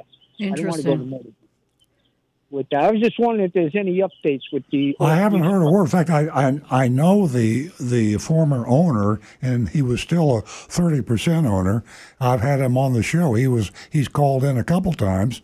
And when this bankruptcy one, they suddenly went out of business. I mean, it was like overnight. I tried to call him, and he didn't answer his phone, which is, I guess, kind of understandable. So he's, I'll call him again, see what I can find out. Maybe I can get through to him. Yeah, because I don't even see articles in the paper about it or anything. Yeah, it's been pretty quiet. His name is Fisher, Fischer, and I've got him in my contacts. I'll give him a call after the show. All right. That's if the phone number is disconnected. Yeah, well, then I'll let you know if it is. Here today, gone tomorrow. Thank you, Steve. Yeah, everybody have a good weekend. Thank you. You too. Bye-bye. To Yvonne, who was holding, she was a first-time caller. Yvonne, see if you can get through. I'm sorry that you hung up.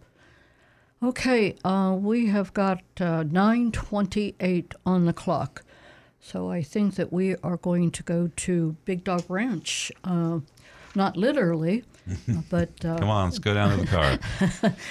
We have a video, and that video is this big, beautiful dog, Lalo. Lalo. She's 2 years old. Here she comes. And she is... she's just a beautiful dog. I'll let you take a look at the video and you can see yourself what she looks like. Let it roll, Jonathan. Hey, everybody. We have here is Lalo. He's a 2-year-old Tibetan Mastiff. He's 110 pounds. He is a big, bushy baby. He's very lazy, mellow. He's strong, but very easy on a leash. He's simple walks. He prefers short walks. And you could ride him. Basically vegging out on the couch, probably.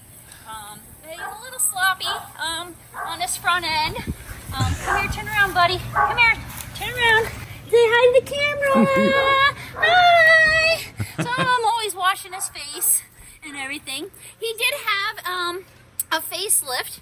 Unfortunately, his skin was there was too much skin that covered his eyes, so we actually had to take some of that away and gave him a little face. Well, that's a first-class outfit. Wow. Here's his plastic surgery, yeah. From the surgery where they took some skin away, but now his eyes, he can start seeing again. He has some eye drops and medicine for it, but he's doing a lot better and can see now. Before, he couldn't see unless he walked with his face head down because the skin will lay over his eyes.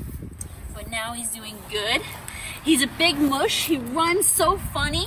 It's kind of like a bloop bloop. Lalo, you want to turn around? I would picture he would gallop. Lalo is a big mushy love. He seems to be really well with other dogs. Beautiful. She's beautiful. He doesn't react when they go past his room. But he is available. If you'd like to get some more information about Lalo here, you go to bdrr.org/adopt and make a visit and come on in and see him. He's a big mushy love. Oh, okay. So whenever you adopt a dog, it is an adoption, but there's always there's costs incurred. The Big Dog Ranch Rescue or some of the the other local ones. Hey, we take.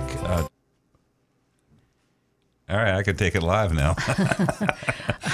Ladies and gentlemen, I just want to let you know that Lalo is ready for adoption, and her owners had to give. Him up. Yes. Okay, I want to keep referring to as her. They had to give him up because they just couldn't take care of him any longer. So go to Big Dog Ranch and you can take a look at Lalo and all the other dogs at Big Dog Ranch Rescue, and that is www.bdrr.org. That's right. And we're going to pay www.bdrr.org. Correct. Stu? I was saying, and we're going to pay the adoption fees for anybody who adopts Lalo through us, just say you heard about her on the show, you watched it or listened, and you want to give her a test drive. She's I think Nancy misgendered her first, and then I just picked up on it. A big dog like that is wonderful. Yeah, I have a big dog. They're like furniture. You cuddle them. Come on, give Lalo a chance. Yep. Okay. And your dog is so cute that you... my dog is not 110 pounds, though. My dog is 75 pounds, which is still pretty big. Yeah, I thought he might be bigger than that. No, 75 pounds is pretty big, but 110, that's... that's a lot of dogs. That's like a human. Yeah, exactly. Okay, we are going to go to the mystery shop. And you have the mystery shop over there, Earl? That's right. Yeah, they're out here somewhere. We mystery shopped Mazda. And Agent Lightning did a great job again, and we mystery shopped Mazda of Palm Beach. So this is going to be interesting.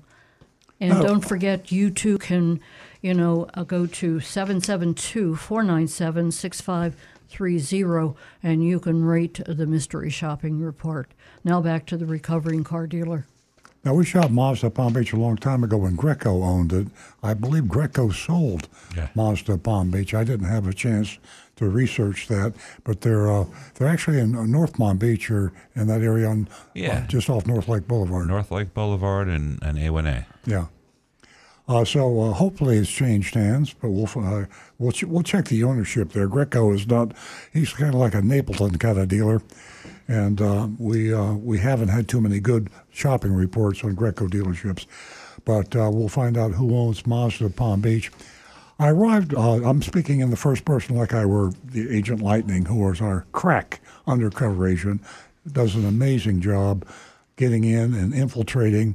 And in this case here, she actually bought our car there when she was a civilian before she was drafted. It's owned by Don Lea. Yeah, we did this on a shop a long time ago. It's from New York. And I found it on their Better Business Bureau profile. They have a 1.31 out of 5 stars on customer reviews. 1.3. Yeah. It's on Better Business Bureau, and usually people who go there are highly motivated. Yeah. They don't go there to leave good reviews. Except for us. Oh, sorry. Okay, I'm Agent Lightning, and I arrived mid-afternoon. Wandered around the lot for a bit before heading inside. Once inside, I noticed that all the salesmen were standing at attention with their hands behind their backs in the sales office and appeared to be in a meeting. I have a mental image of that. I mean, I'm assuming she really saw this. It's kind of bizarre. It's kind of like a military formation. Yeah, I don't know, but that's... If Agent Lightning said that's what happened, that's what happened. Okay. One of the salesmen saw me, got a big smile on his face, turned around, and came to greet me. He asked me what brought me in today, and I said I was wondering if they had any Mazda CX-5s in stock. He replied, "We've got a bunch of them, so come with me. Let's go take a look." On the way out the door, he thanked me for getting him out of the meeting. I can understand why. I laughed, said, "It looks like everyone's getting scolded. They aren't going to charge me extra for that, are they?" He said, "Since I'm pulling you out of the meeting," he laughed, said, "No, we'll still get you a good deal." We headed out to the lot to see the inventory, which they indeed did have a ton of cars. Now that's, if you've been listening to the show for a while, it's been a while since we've heard anybody had a ton of cars. So here's a Mazda dealer that's got lots and lots of cars. He asked me which trim level and color I wanted. I told him I really like the dark blue or black, and a higher trim level is preferred. He started out. He started pointing them all out to me. I asked which one's the higher trim level. He said, "I've only been here for a week, and I'm still learning. We will have to look at the window stickers." You'll learn to do a lot of that if you're shopping for cars. Is a high turnover with salespeople. And oftentimes you get a rookie who's only been around for a short time. This is one of them. He took his time and walked around all the different cars, and then I finally picked one out and said, "I like this one." It was a new 2024 Mazda CX-5 2.5S, preferred, in jet black mica.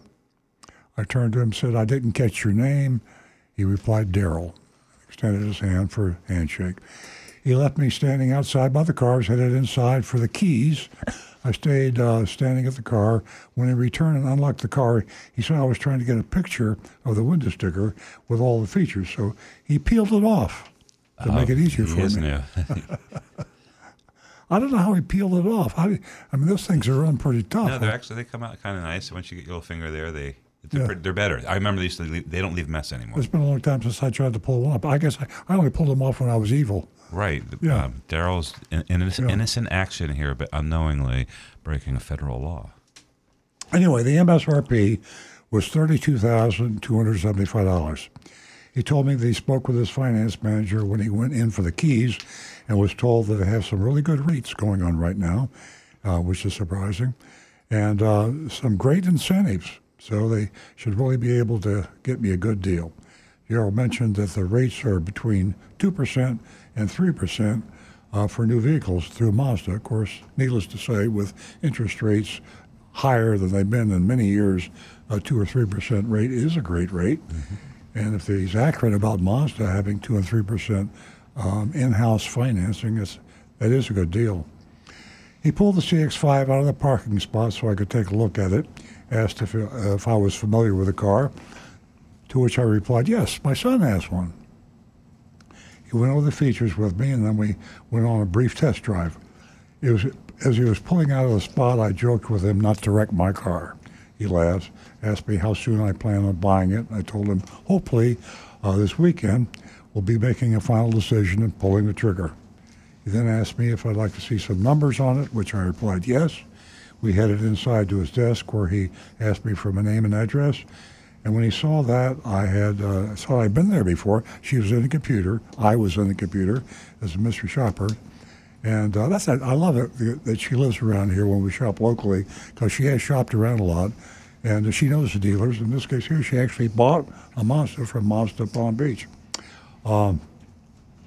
He told me that because I purchased a vehicle before, that there might be a rebate for me, a discount because of customer loyalty.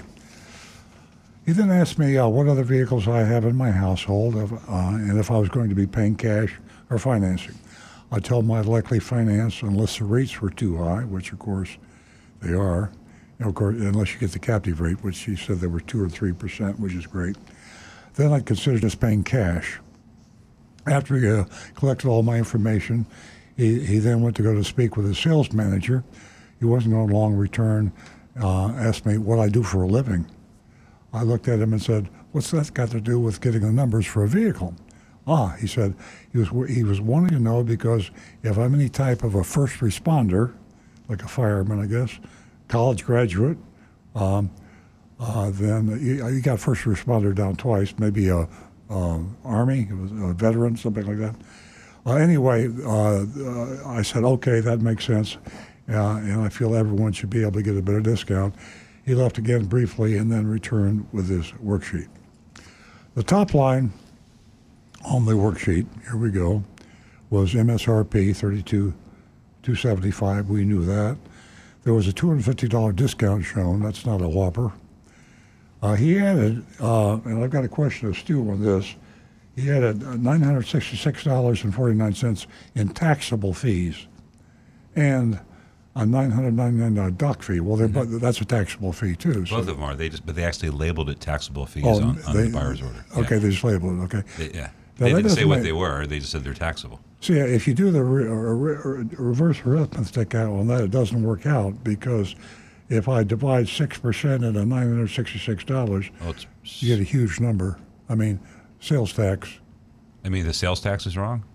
No. If $966 is a taxable fee, okay, he's just calling it. Yeah. Okay, even though, okay. Who knows what it is? So we know that $999 is a taxable fee. Yeah, because they call it. And there's also something that we don't know about that he's calling a taxable fee. Exactly. Okay.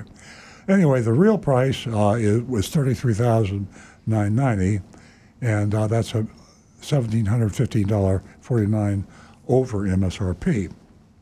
Now, you know there are a lot of cars on the lot, and you know he just said there's a lot of discounts and a lot of special interest rates. So now they're asking for $1,750, $1,715 over MSRP. So something is not right about this picture. We'll continue. While he was gone, I pulled up their website on my phone, came across a coupon for $1,000 off, whoops, of any vehicle in stock. And I showed that to him when he came back. Darrell then said that if I'm ready to do business right now, he can likely get that for me as well, and then suggested I give him a number where I feel I should have to pay for the CX-5. So it's the old game. It's the old game. And you can see he's a rookie because he's running back and forth, only been there 10 days, and he's a puppet by the manager behind the closed door, probably the one conducting the meeting. I looked at him and said, ideally, I'd like to be closer to what the window sticker is out the door. He looked at me and said, that's likely not going to happen. Those days are over. Okay? Darrell pointed out that they typically mark their vehicles up $3,500 over sticker price, but since I'm a loyal customer, they're giving it to me at MSRP and even discounting it a little bit. Well, not really. Yeah. I mean, Darrell might think they're doing that. Yeah, so that's the game they're all playing is they discount the MSRP, then they add back junk fees, which means they don't discount the MSRP. They charge you over that. So you've heard that. Your regular listeners have heard this story before. I told them, thank you for your time. I'll be in touch. Need to try to reach my husband, see what he thinks, and get back to you.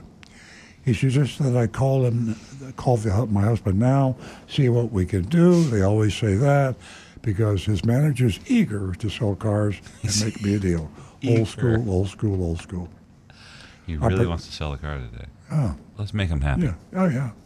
I printed to make a phone call. I told him I was not able to get my husband, and I'd get back to him. He asked me to wait so his sales manager could come and talk to me.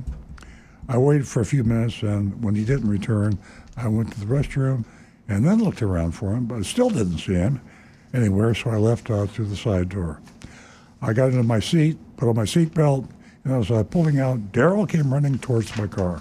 This is like the movie, you know. It's just you've seen this over and over again. That's because the drill sergeant. Wait a minute! Don't go in. I put my window down and let him know that I was trying to reach my husband, and I'll be in touch with him, and thanked him for my time. So there we have it. The boss said, get out there and stop her. Right. Go. Don't run. Let her leave. Run. Go get her. If she leaves, you're fired. Yeah. So there we have it, old school. And So, Earl, yeah. How much over the MSRP did they sell? Did they want to sell that vehicle for? Being as we're questioning the taxable fees. About $4,000. No, $1,700 over. $1,700 over, yeah. $1,700. Yeah, $1,715.49 over. Yeah, wow.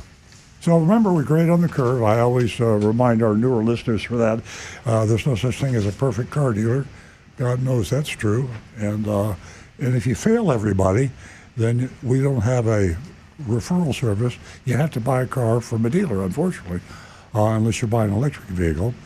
And so we have to grade on the curve. So they might be kind of shabby, but don't give them an F unless they're just absolutely the worst of the worst. What do we give Fs to maybe 5% and As to maybe 2%? We gave an F last week. Yeah. Boy. Unanimous. Yeah. That was in Ableton. Pretty bad. So vote by text or by YouTube, and let us know how you rank them, and we'll put anybody without an F goes on our recommended list, but we'll put the grade on the recommended list. So you can select our A, B, and C dealers from our recommended dealer list. And on the do not recommend list, forget about it. Don't ever buy a car if they're on the do not buy from this dealer list. And you can vote at 772. 497-6530. Right. Well, we got Bob gives a B from Mazda of Palm Beach. B from Bob. Jonathan in Palm Coast. The reputation of Greco dealerships precede the mystery shopping report, but we do have a correction. This is not a Greco dealership, but, you know, cultures are hard to change. Therefore, breaking federal law is no surprise. With that in mind, along with the numerous taxable fees and fraudulent $1,000 coupons, I'll give Greco the grade I feel they deserve, a D-. I was trying to think clearly about the whole process. Nothing really was. I mean, the Darryl was nice. There wasn't an addendum issue. They had a lot of fees, but that's par for the course. It's unusual that they're so far above MSRP on a pretty easy to get vehicle, but I'm going to give them a C because it sounds just like your typical experience. It even sounds like a pre-pandemic experience. So yeah. C from me. I think that what we see here is almost original, old school. Here is a dealer with too many cars. Mm-hmm. I mean, there's the car inventories are rising. Apparently, the Mazda inventories are rising very fast, at least in this particular dealership. So when you have too many cars, you can get a good deal if you go by our recommendations, shop and compare, and really do some serious. But if you go in, even in when a dealer has too many cars, like in the old days, I say the old days, that was like 4 years ago. So right. 4 years ago, if a dealer had too many cars, you could get a hell of a deal, but you got to go by what we teach you on this show.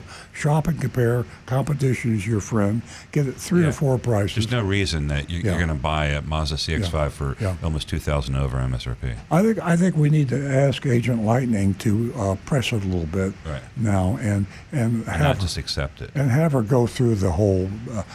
It'd be interesting to take a dealer like this with too many cars and have someone go through play the game and get the best price they could. Maybe we need to hire Marty for that.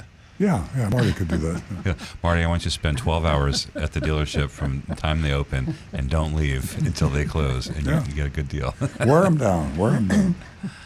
Okay. Boy. All right, so Rick, what's going on over there? Well, we've got Joseph Kelleher with a D. Would have been a little higher if they'd sold the car at MSRP. And over on this side, we have Mark Anderson, grade C minus. Kind of feel sorry for Darryl. Not sure if I should, but I did. I did too. Tim Gilliland, not the worst, but I still wouldn't let my mom go there by herself. C minus. Good point. Tom Steckel, C minus. No addendums, but fake taxable fees. Not as egregious as Sport Mazda in Orlando. Yeah, maybe that's one we ought to put on the list. Sport Mazda? Sport Mazda in Orlando. Okay, keep that in mind. Scott H. Sr. says C. Brian Sedlatko, I'll give Mazda a C. Kyle in Pennsylvania, F.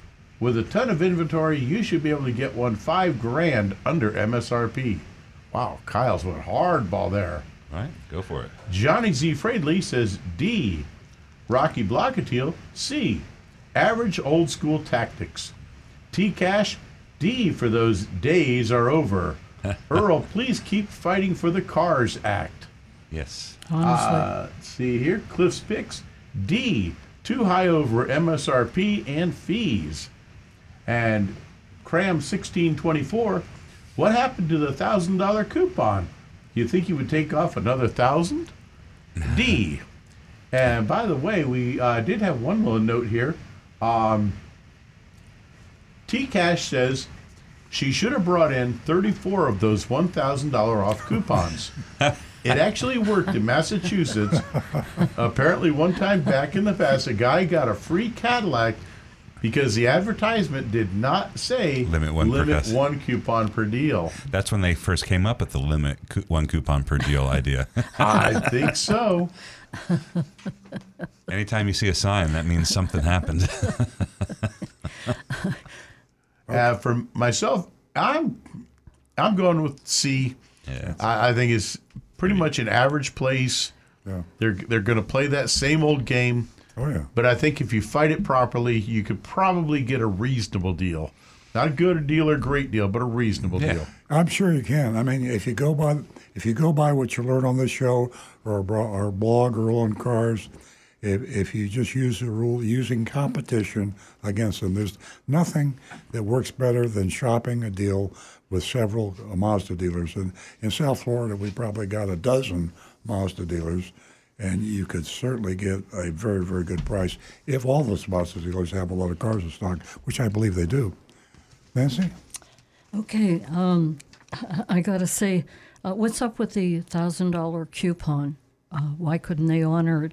Another thing, Daryl was very honest and said they had an overflow of inventory. What happened in negotiating? And what's up with all these fees? I have to go without saying, I give them an F. The Black Widow strikes again. All right. Well, you know, things are starting to heat up in the market. We need a Black Widow. Yep. I got to go. Too many people are complacent, and they say this dealer's doing the same thing, and you've got to, you know, roll with the punches. I got to go with a C. Good for you. Can I have my blog? Can you hand me my blog? And Earl, this is Earl on Cars, so that's the official grade. So they go on the list with a C. I think they're already on there with a C. You know, by the way, Mazda had their best year last year. They've had a long time. Mazda has been struggling. I have a blog which we can't find right now, but I urge you to look at this week's blog at earloncars.com. And it's an open letter to honest car dealers, and I basically am trying to, I'm basically trying to get the honest car dealers, and there are a few, to write the Federal Trade Commission, call the Federal Trade Commission. We need to back the regulation that is on hold now, because the court in Texas and the National Automobile Dealers Association holding it up. July 30th was supposed to be the implementation date for the Combat Auto Retail Scam. Combat Auto Retail Scam, CARS, that's the name of the Federal Trade Commission regulation that would really save the day for consumers. Basically, bottom line, when they advertised or quoted a price, it would have to be the out-the-door price, meaning the actual price you could buy it for, plus tax and tag only, sales tax and license plate, no junk fees.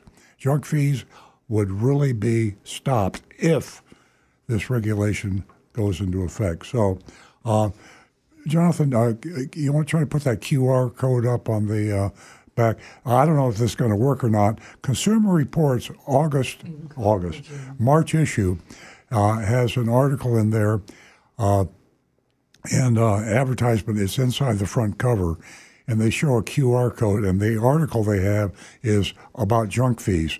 They are soliciting us, the consumers, to fill out this form, and if you can scan the QR code that Jonathan will display on the screen, fine. If not, it's in the March Consumer Reports. Scan that, sign up, and tell them that you support the Federal Trade Commission's rules against combating junk fees. And if they can get enough signatures, all you have to do is fill out a little form. You don't actually have to sign anything, put your name down. And if you can go to the Consumer Report, support the petition, that'll go to the Federal Trade Commission. It's what you can do to help us and all car buyers support the Federal Trade Commission to combat auto retail scams, CARS. And my blog to the honest car dealers is simply to say, write letters of support, because the tactic being used by the NADA and the Texas Automobile Dealers Association is the car dealers don't want this. Well, honest car dealers do want this, and you let them know. So read my blog at Earl and Cars, open letter to honest car dealers, and try to give us some support. All right. Hey, Earl, have we got time for one last quick question here? I guess. Sure. Kim appreciates life, as she says, I was trying to call, but the line was busy. I'll try next week. But she says, if you only had a Tesla and no internal combustion engine car, would you feel safe to try to get out of Florida during a hurricane? I would, because it's a Tesla, because there's a ton of charging all over the United States, and Florida's got a ton of chargers. But to answer the question, when a hurricane comes, Earl doesn't go anywhere. True. Yeah. Well, I've got a 300-mile range, so I can almost get out of Florida on one charge. You can get to Jacksonville easily. And a quick note here from Donovan. He says, Interesting news. Porsche let people try out their new refurbished Taycan this week, the car, which electric Porsche. The car is able to do almost 400 miles of highway speed range. Wow. But more interestingly, it can charge from 5% to 80% in just 14 minutes. Great. It adds 200 miles of range in just 8 minutes. This is the first next-gen EV with next-gen batteries and charging. And it only costs $400,000, right? I don't know the price on that one, but, I mean, let's face it. How expensive were hybrids when Prius first hit the market? I agree. Like, the hybrid battery was $10,000. Now it's $2,000. I mean, it's so as the technology improves, those prices will come down. So electric cars may just wind up working out. Absolutely. Of course they will. Ladies and gentlemen, thank you so much for joining us. We definitely enjoy your company and all the information that you have to share with us. Stay tuned next week at the same time at 8 a.m. right here on Saturday morning. Have a great weekend, everyone.